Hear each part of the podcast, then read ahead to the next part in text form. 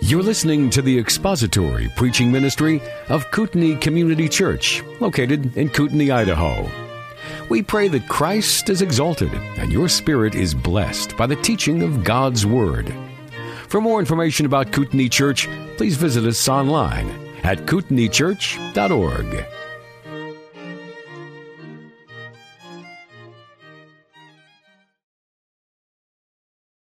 Now open your Bibles again to John chapter 8. And when you've found your place, we will bow our heads, ask God's blessing upon His Word. Our Father, it is our desire to honor you through the faithful proclamation of your Word, through reading it and, and obeying it. We ask, O Spirit of God, that you would give us attentive hearts and minds to your Word, that we might be sanctified by your truth. We thank you that in your Word we see light and we see a revelation of our great God. Make us stand in awe of our Savior and His kindness and His compassion, we pray. In His name, amen. We live in a day that is characterized by almost an unquestioning tolerance of every idolatry, every perversion, every worldview, every sin. In our day, you can't call sin sin. You can't say that something is right and something is wrong because postmodernism has sort of won the day and you'll quickly be told that you shouldn't judge anybody. And even those oftentimes within the church have bought into this very notion that you, you can't condemn any sin, you can't call sin sin, you, you can't confront somebody in their iniquity or their unrighteousness because that's unloving and it's intolerant. And after all, doesn't the Bible say thou shalt not judge? I mean, ask your rank and file garden variety pagan walking around on the street, and if they know any verse in all of the 66 books of the Bible, it's thou shalt not judge. That, that verse they know. In fact, they would probably think that it's the 11th commandment. They know that well. They're certain the Bible says that. They're not sure that it says anything else, but they know this one thing, that you're not supposed to condemn anyone or any behavior or anything at any time for any reason because the Bible says thou shalt not judge.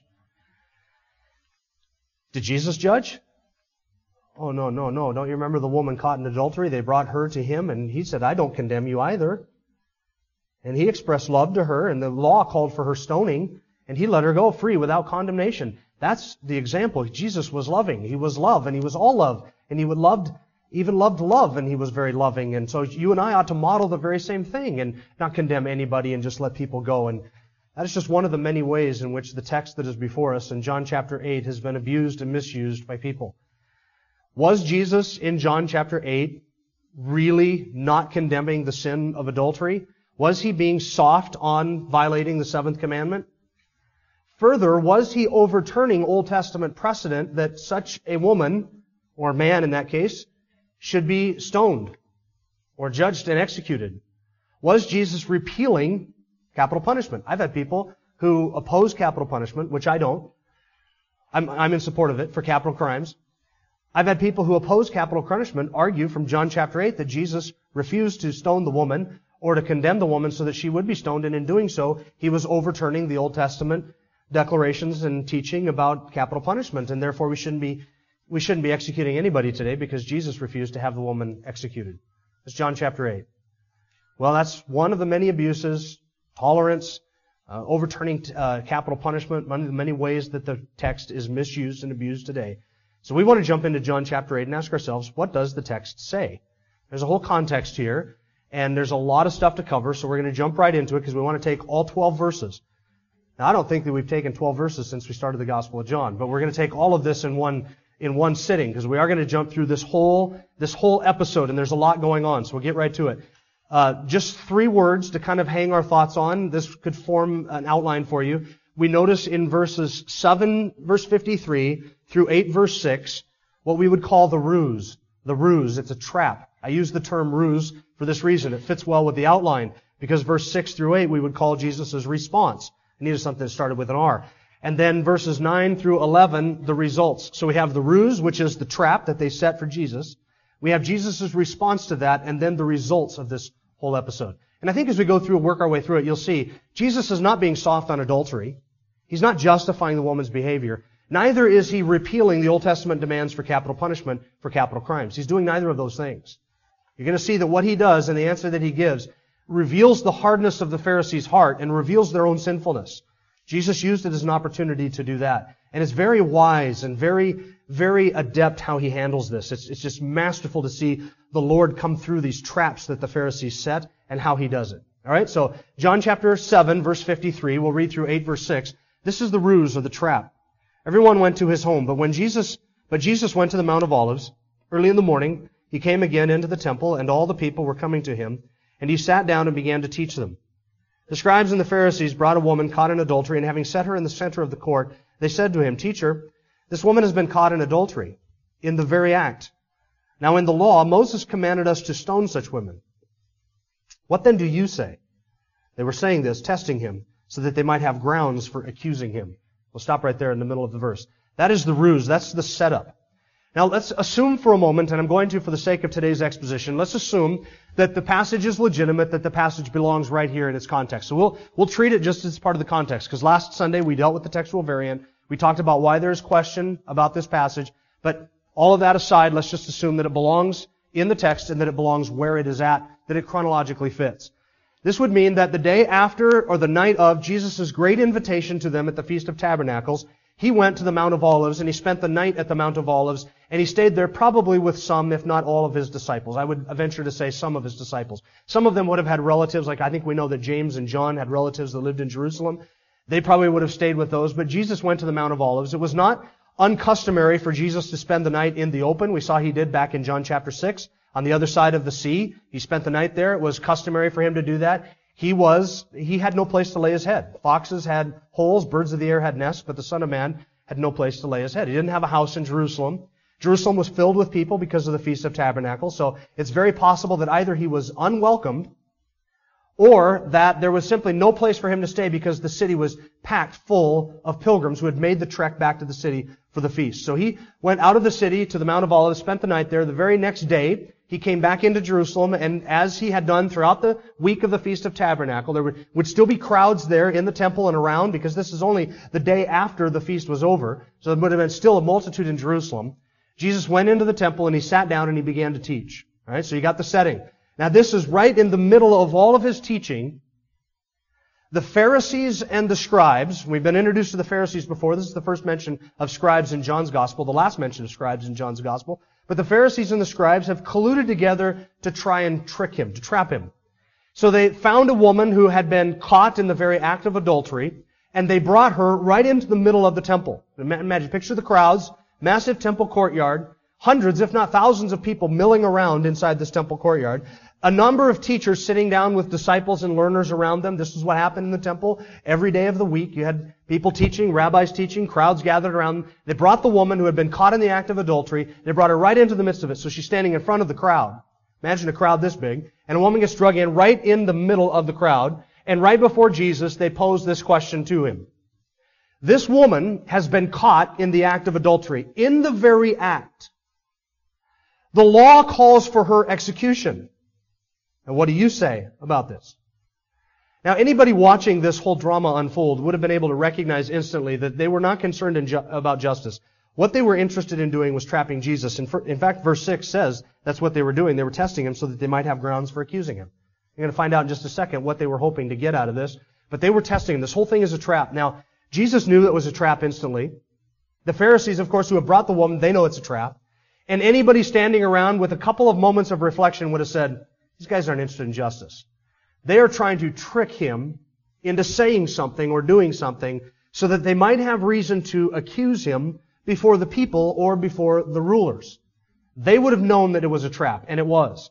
Now the woman had been caught in the act, which tells us, and by the way, the text says that it was adultery. It uses the term adultery, so that indicates that the woman was probably a married woman.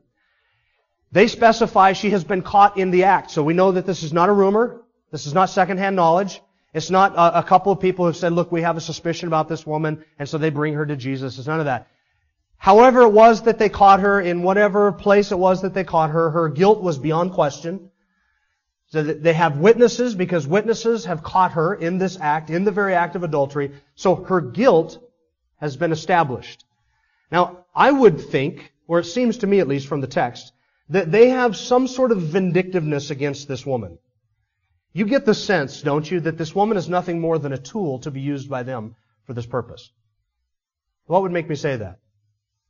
They have brought her into the temple, which is an inappropriate place to bring her to begin with. They have brought her into the temple and they have publicly shamed her in front of all of these people. That was unnecessary. The law didn't call for that. In fact, if she had been just caught in the act of adultery, the law would have called for her to be kept privately away until her accusers could present the case and the witnesses could present the case and the whole thing could come before the Sanhedrin. They didn't do any of that. They just went right past all of the, all of the arenas of justice and right into the temple and they have drug her out here to shame, to, to trap Jesus. And in the, in the process of doing that, they have shamed her publicly. And the law didn't call for any of that. They, don't care one whit about this woman. In fact, it seems as if what they're really interested in is a lynching. And it might make us wonder, who was it that caught her in the act of adultery? And why did they bring her here at this time? Did they just catch her? Did they catch her previously, some period of time? Were they waiting for just the perfect opportunity? They brought her in, and they've seized this moment, by the way. This is public. They're looking for a public opportunity to, to trap Jesus. They, they don't want to do this privately. They want as big of an audience as they possibly can so that when he messes up, when he says the wrong thing, they can get him and they've got a multitude of witnesses. That's what they're at. Uh, that's what they're after. Now they have accused her and they have cited the law. Notice that they say in verse 5, in the law Moses commanded us to stone such women. What then do you say? Now they might have appealed to the seventh commandment, thou shalt not commit adultery, as condemning the act of adultery. They certainly have that in mind, in view. They may have quoted or even been alluding to a couple of other Old Testament passages. I'll read them to you. Deuteronomy 22, verse 22 to 24 says, If a man is found lying with a married woman, then both of them shall die, the man who lay with the woman and the woman, and thus ye shall purge the evil from Israel. If there is a girl who is a virgin engaged to a man, and another man finds her in the city and lies with her, then you shall bring them both out to the gate of that city, and you shall stone them to death. The girl, because she did not cry out in the city, and the man because he has violated his neighbor's wife, and thus you shall purge the evil from among you. Notice that the death sentence is called for. Leviticus 20 verse 10, if there's a man who commits adultery with another man's wife, one who commits adultery with his friend's wife, the adulterer and the adulteress shall surely be put to death. And the Jews would have argued that that death, the law didn't call for stoning. They could have done any number of ways of putting her to death, but stoning was the one that they employed during the time of Jesus to execute adulterers and adulteresses. Now, do you notice that the witnesses are not present. Now they may have been there, but the text doesn't mention that the witnesses were there or that they testified about anything. It's the Pharisees and the scribes who are leading the charge to try and trap Jesus. But there's no mention of the witnesses being there. Do you notice who else is absent from the story? The man is absent. Right? The man. By definition, adultery requires two people. By definition. Now, if they caught the woman in the act, that means they had to have caught the man in the act as well. Where is the man? Some have suggested, and this is just sanctified speculation, some have suggested that maybe the man was one of the Pharisees. One of their own. Is it possible that they would have set this woman up and lured her into this so that they could catch her and then so that they could present this to Jesus and to try and trap him? Is it possible that the whole thing is a setup and that the man who was guilty of this was one of the Pharisees who was involved at the setup? Is that possible? That's possible. Would you put it past a sin darkened, light hating heart to do such a thing? I wouldn't. I wouldn't. Where is the man? You see, if they're interested in justice, they never would have brought the woman to Jesus to begin with. Jesus is not a ruler. He's not a Pharisee. He's not a member of the Sanhedrin. He's not a civil magistrate. He has no authority in the civil law whatsoever. He is not the type of person who heard cases and people brought uh, issues before him for a verdict. They can't get any kind of a legally binding verdict from Jesus to begin with. They're just interested in his opinion. Supposedly. That's what they want. It's an open and shut case, so it's not like they're asking a rabbi for some clarification on some minutia of the law. She's been caught in the very act. Apparently that involves witnesses. The witnesses, though they are not present, would be able to testify against her concerning her guilt. And what should have happened is she should have been brought before the authorities. She should have been tried. The witnesses brought in. She would be given a chance to present her case. And then when it was all said and done, a verdict would be rendered and she would be executed. That's the way it would have been done or should have been done. But they're not interested in justice. It's evident from the fact that they bring her to Jesus to begin with. He had nothing to say in the matter. It's evidenced by the fact that they brought her out publicly and shamed her. That's not something that they should have done. It's evidenced by the fact that no witnesses are brought forward, and if they were interested in justice, who else would be there being condemned? The man would be there. They're not interested in justice. They're really not interested in fulfilling the law or following the law at all. If they were, this never would have happened. And that's evident to everybody. Where is the man? If they were interested in following the law, they would have brought the man, but they don't. So they're not interested in following justice or seeing that justice is done. Now, what is the dilemma mentioned in verse 6? It says that they were doing this to trap him. They're not interested in justice. What are they interested in doing? What they're interested in doing is setting it up so Jesus can say or do something so that they might have reason, the text says, to accuse him. How would they accuse him? Well, from their vantage point, Jesus really only has, he can only take one of two routes. Right? Now they've, they've set him up to take this route. This route, Jesus would say, she shouldn't be stoned. Now I think that's what they're hoping that Jesus will say. Once again, they're asking him for a verdict. They presented no witnesses. They don't have the man there. And they have quoted the law saying Moses said this. What do, and this is the sense of the wording in the Greek, what do you say? And they're putting the onus on him. The emphasis is on him. Moses said this. What do you say in this situation? And what they want Jesus to say is, she should be let go. She should be set free. That's what they're hoping he'll say. Now, if he refuses to condemn the woman, then how do you think they're going to accuse him? They're going to say, see, this man seeks to overturn the law of Moses. What type of a Messiah wants to overturn and disobey Mosaic law? The law says she should be stoned. He says she should not be stoned. This man disagrees with Moses. So who are you going to believe? This man who claims to be the Messiah or Moses? No Messiah would ever seek to overturn the law of Moses. And Jesus didn't. He actually said, I came to fulfill the law. Every jot, every tittle of it. He came to fulfill the whole thing, not to overturn it. But they are hoping that he will refuse to condemn her, then they can accuse him as being a lawbreaker. You see, really, they were the ones that were the lawbreakers, right? They're, bre- they're breaking everything about the very law that they're seeking to uphold. They violated it all by bringing this woman to Jesus. And now they're hoping that he is going to refuse to condemn her, and they can accuse him of breaking the law of Moses. Or Jesus could take another route. He could go ahead and say, yes, she should be stoned. Now, if Jesus upholds the demands of the Mosaic law and says she should be stoned, how would they accuse him? They would say, this man is the friend of sinners? What kind of compassion is that? I thought he's supposed to be compassionate. Here's a guy who everybody says is compassionate and loving and gentle and meek and lowly and humble and a teacher of all those things. He's promoted all those qualities and here he wants to condemn this poor woman for this one indiscretion. What type of compassion is that? Or they might charge him with inconsistency and say, hold on a second. You're willing to forgive publicans, tax collectors, and harlots, but you're not willing to offer forgiveness and salvation to this poor woman who's just committed this one indiscretion. They might charge him with lack of compassion or inconsistency. But moreover, if Jesus called for the death penalty for this woman, you know who they would have accused him to? They would have accused him to the Romans.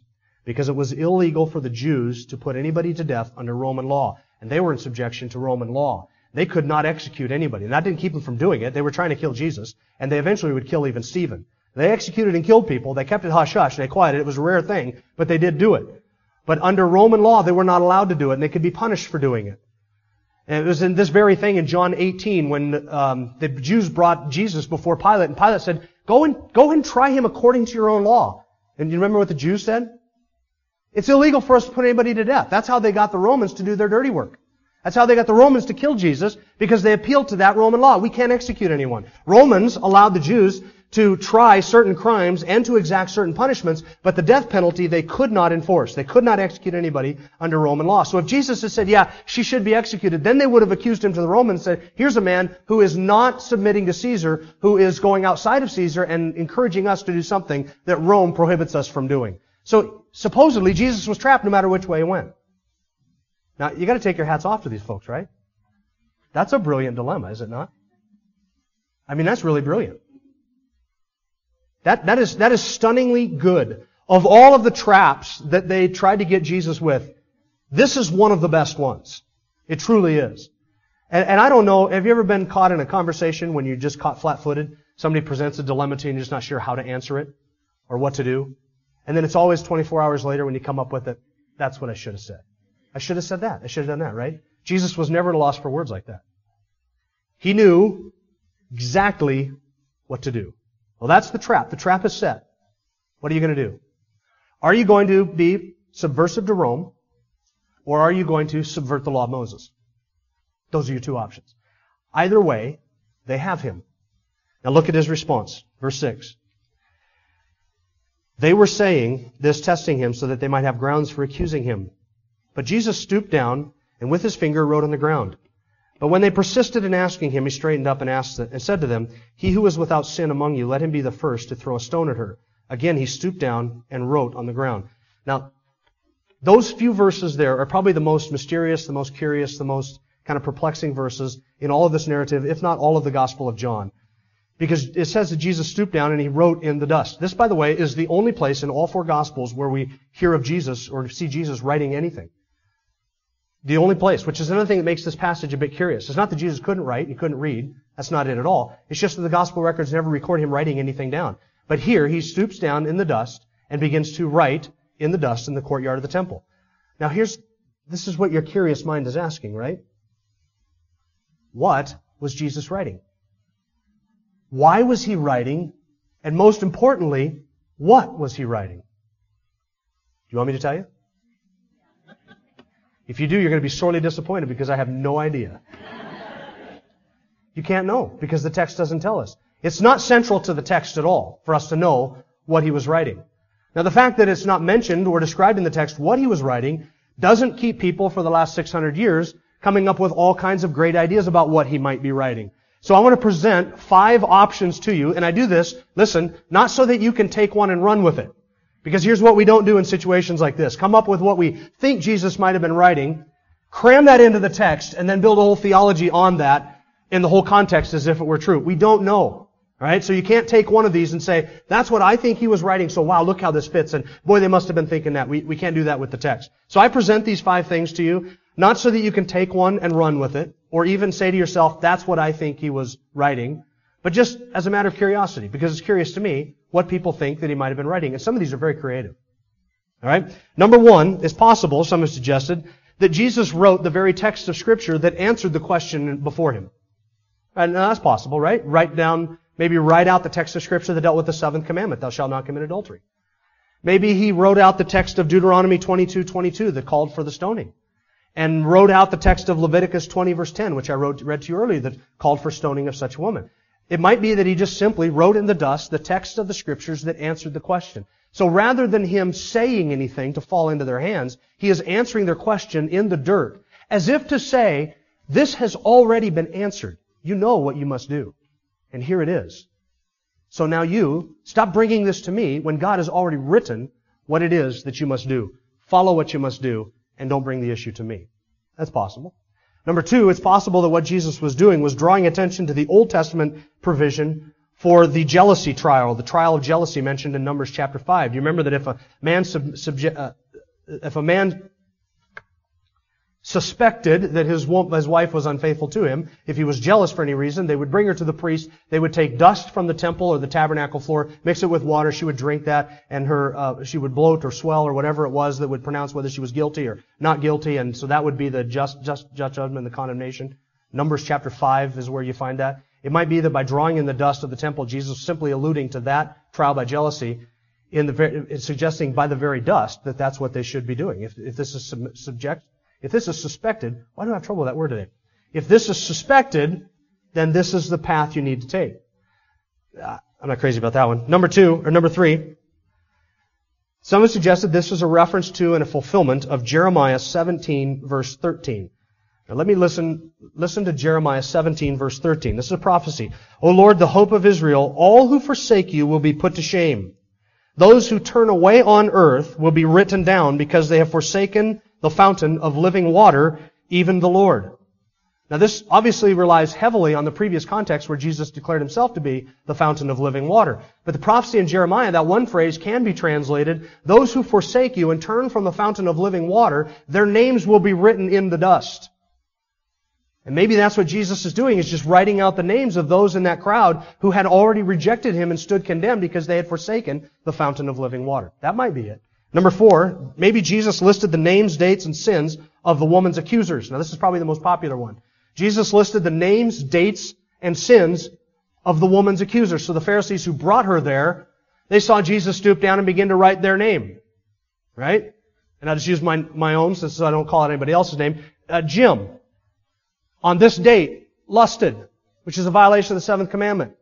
Harry, nobody here named Harry. Harry did this on such and such a date, and this is the commandment he broke. Now, some have suggested that's what Jesus was doing. Just basically writing out accusations against all those who stood around. And they were watching him write their name and their dates and their specific sins in the dust.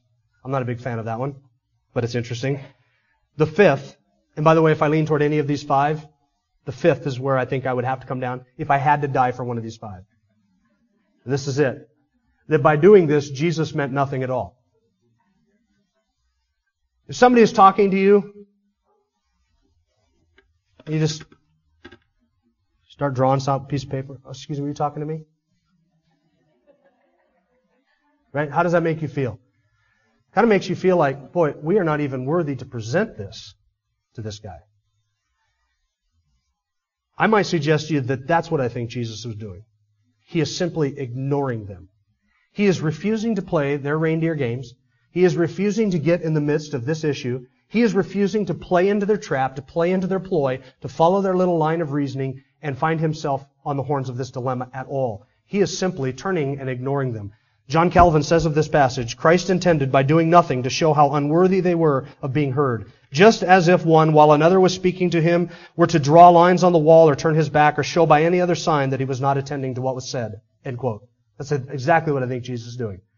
He just stoops down and starts dawdling in the dust as if these men have no right and no standing at all to even bring this case to him. He is ignoring it entirely.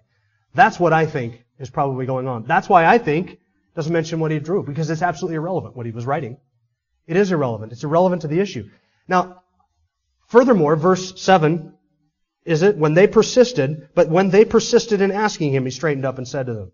See, now he has turned his back. They brought the case. He's turned his back. He sat down. He's drawing in the dirt, not listening to them at all. And they think that his non-answer is an indication that they've got him. Right? He's refusing to answer. He knows we've got him now. He doesn't want to give us an answer, so we're just gonna, we're gonna persist. And they did. Come on, O teacher of the law, tell us which one. Moses said this. What do you say? Tell us what you say. You're a rabbi. You're a teacher. Give us your decree. Tell, tell us what you think we ought to do in such a situation. Give us your judgment. Give us your verdict. Come on. And he just pester him and pester him and pester him. Finally, he stood up. Verse 7, he straightened up and said to them, He who is without sin among you, let him be the first to throw a stone at her. Probably the most misused and abused verse in all of this context. Because here's, here's how it's misused and abused. People say, well, have you ever sinned? Yeah, of course I've sinned. Well, then you have no right to judge anybody else. What? Because I'm a sinner, that, that gives me no right to call sin sin? I admit I'm a sinner? And people take that as what Jesus is saying here. He who is without sin, be the first to throw a stone at her. If you're sinless, then you can judge somebody else. If you're sinless, then you can accuse somebody else. If you're sinless, then you can call their sin, their lifestyle sinful. That's not what Jesus is saying. In fact, it's not what he's doing at all. You know what he's doing? He is appealing to the very law that they have pretended to want to obey. He's actually appealing to another statute in the law which called for those who were the witnesses to be the first to throw a stone at her. And that's Deuteronomy chapter 17 verse 7. The hand of the witnesses shall be first against him to put him to death, and afterward the hand of all the people. And so they shall purge the land of Israel from, uh, the, purge the evil from your midst. Now see, the requirement of the law was that the witnesses, the ones who caught this woman in the act, those witnesses should come forth, they should testify, and then if she is declared to be guilty, they would be the ones who were to pick up stones first and start the stoning. They needed to be willing to execute her themselves. And so what Jesus is doing is he appealing to that. Notice he doesn't say that she doesn't deserve to be stoned. He doesn't overturn the law. He doesn't say we're no longer doing capital punishment under my messiahship. He doesn't say any of that. He just simply says, if you yourself are a qualified witness, then you pick up stones to throw at her first. If you're going to follow the law, this is what he's saying, if you're going to follow the law, follow it lawfully. Alright, bring forth your witnesses. And then my question to the witnesses, those who have witnessed this sin, would be this. Are you yourself innocent of violating the seventh commandment? Have you not sinned in the same way that this woman has sinned? If you are guilty of sinning the way that this woman has sinned, that disqualifies you as a witness. And not only does it disqualify you as a witness, it disqualifies you from picking up stones to condemn and to stone her. You can't execute her if you yourself are guilty of the same crime. That's what Jesus is getting at. If you are without sin in this manner, in, in the manner of, in the matter of adultery, if you yourself have not violated this commandment as a witness, then you come forward. I suggested earlier, is it possible that the witnesses were the ones who had entrapped this woman to begin with? If that is the case, if the only witnesses to this affair, this event, if the only witnesses were themselves guilty of violating that commandment, then there is nobody there who can start the stoning. That's what Jesus is getting at. Notice again, Jesus did not overturn the statute for capital punishment. He doesn't suggest that the woman is innocent, nor does he declare that the woman is not guilty by the standards of Mosaic law. But he does say that those who were, uh, were innocent of violating this very same principle, the very same injunction of the law, ought to bring forward the stones to stone this woman. Now you notice what Jesus has done? This is what he did every time they tried this. Every time. You would think that the Pharisees would smarten up after a bit and say, you know what? It never works to try and trap this guy. Never works. He has turned the tables on them. And he has said to them, bring forth your witnesses, go ahead and stone her. Make sure that you do it lawfully and that the witnesses are themselves innocent of this very crime, and then you can stone her. And they turn around and they walk off. And you notice what he has, he has done in presenting it that way? He has upheld Mosaic law, right? If you're going to follow the law, do it lawfully. Does she deserve to be stoned? According to Mosaic law, yes. Are we legitimate in stoning her? According to Mosaic law, yes. Go ahead and do it. You guys can go ahead and do that. But make sure that you're innocent regarding this transgression. Now they have a choice, right? Now they laid the trap to Jesus. Here was the trap. Do you uphold Mosaic law or do you violate Rome? So now Jesus said, alright, go ahead and uphold Mosaic law. If they're going to uphold Mosaic law, then they've got to do what? Violate Rome's law. So he has turned the tables on them. If they are going to follow the law, they have to execute somebody, and then they themselves would be guilty of violating Rome's law. It just didn't work out for them at all. They set the trap and they thought they had him, and now they find themselves in the very same dilemma. If we uphold Mosaic law, we're going to be guilty of violating Roman law, and then we are in trouble.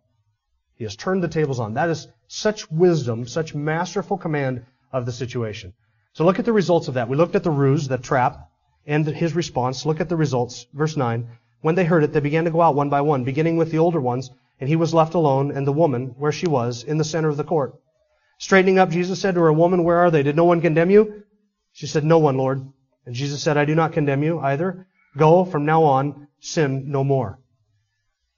Now, why did they go out the oldest from to the youngest? You notice it says that they all left.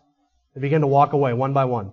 Starting with the oldest among them, going down to the youngest. Now, those who think that Jesus was writing the names, dates, and people and the sins of the people in the crowd, her accusers, think that having seen this, the older ones who had more sins upon their conscience simply turned around and walked out. There's, there's two reasons why they might have walked away. Number one, it's possible that their conscience was pricked. It was alerted, awakened. And suddenly they realized, yeah, I have violated the seventh commandment, if not in deed, certainly in thought. And I'm guilty of that, and I can, I'm not innocent in this matter, so I can't stone her, and I don't want to go forward with this whole thing. They've suddenly realized that, that, that, that their own, that they themselves are guilty of violating this, and so they deserve judgment. And so now they've just simply said, yep, I can't be the one to stone her. Not me, because of what happened. And they turn around and they walk away.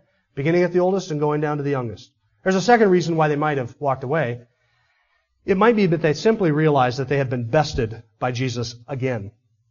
And see, the older ones would have figured this out first, because they're wiser.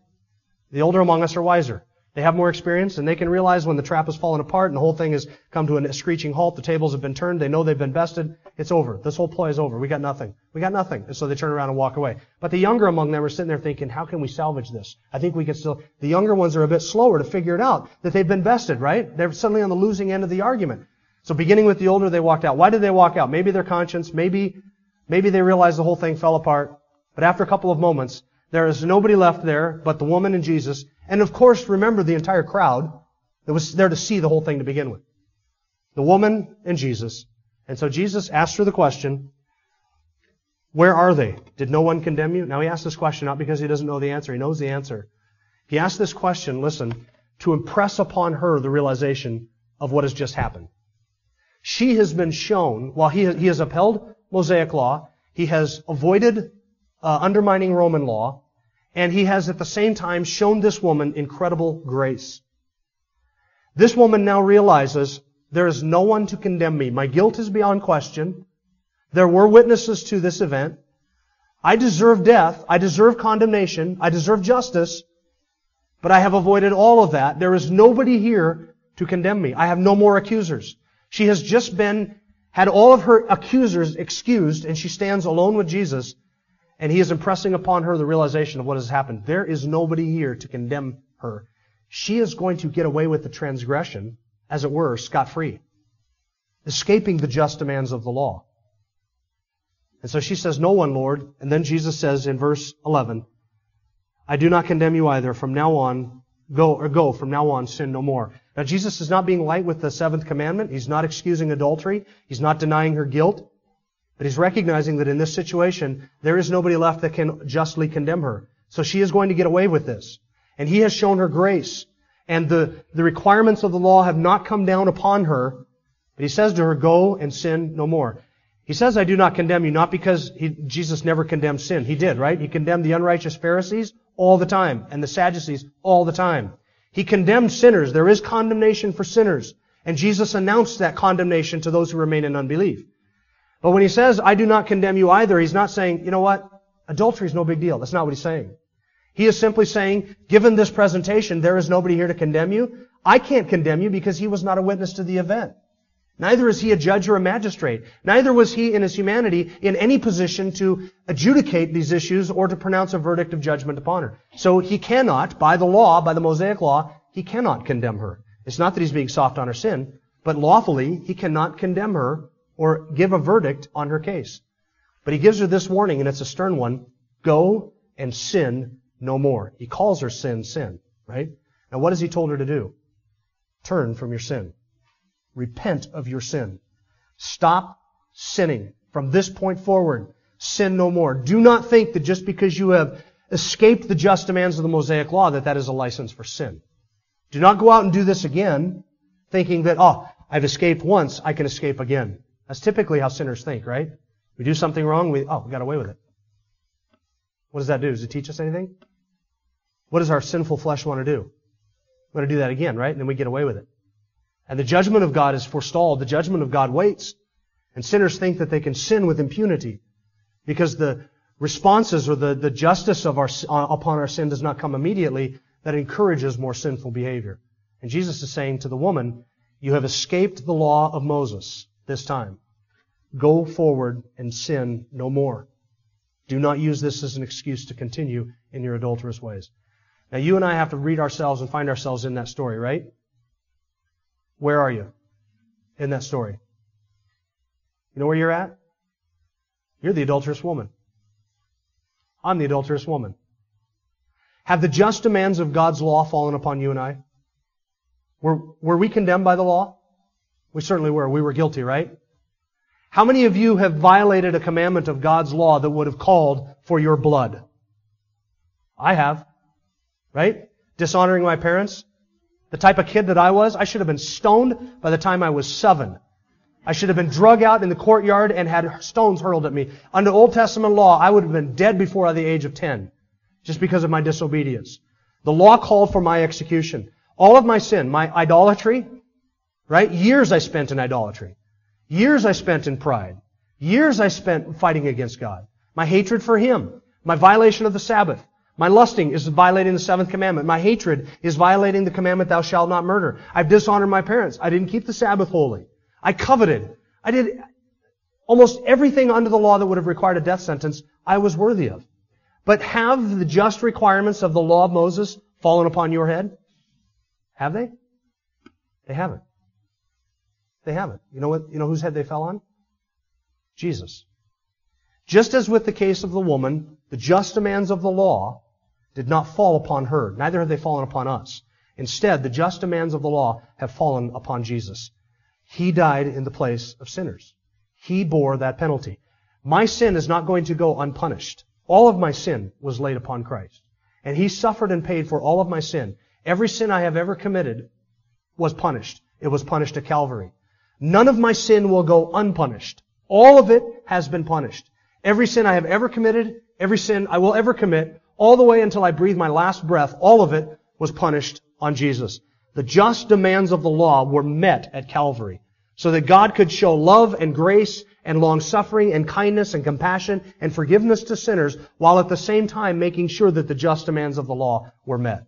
Because God counted him who knew no sin to be sin for us in our place so that we might be made the righteousness of God in him. So where are you at in the story? Where am I at in the story? Like the adulterous woman, right? Who were not, though we were guilty under the law, we did not receive the just execution of the law upon us for our sin. Instead, the just execution of the law upon us fell upon Christ. So what do you and I do from this point forward? We go and do what? Sin no more. Right? Repentance. That's a penitent heart. From this point forward, I say, how can I sin against so gracious a Savior? How can I sin against so kind a friend that would bear the penalty of the law in my place? Shall I then continue, continue in sin that grace may abound? Should I continue in my ways, thinking that, okay, I've escaped it now, I can escape it forever? Should I continue to sin against so gracious a Savior? No, I shouldn't. From this point forward, we go and we sin no more. That means we don't dive into sin. We don't pursue after sin. We fight against sin. We turn from sin. We repent of sin. Doesn't mean that we'll never sin, but it means that we do not dive into, plan, and plot our sin. But we have a penitent and repentant heart that turns from sin and seeks to honor Him because having been forgiven of our trespass of the law, we have been set free to obey Him. Let's pray. Father, thank you for showing kindness to sinners and thank you that our Lord Christ is a friend to sinners. Gracious and compassionate and kind wise and all good, and we thank you that you have borne the penalty for our sin on your Son, and that he bore our transgressions in his own body on the tree.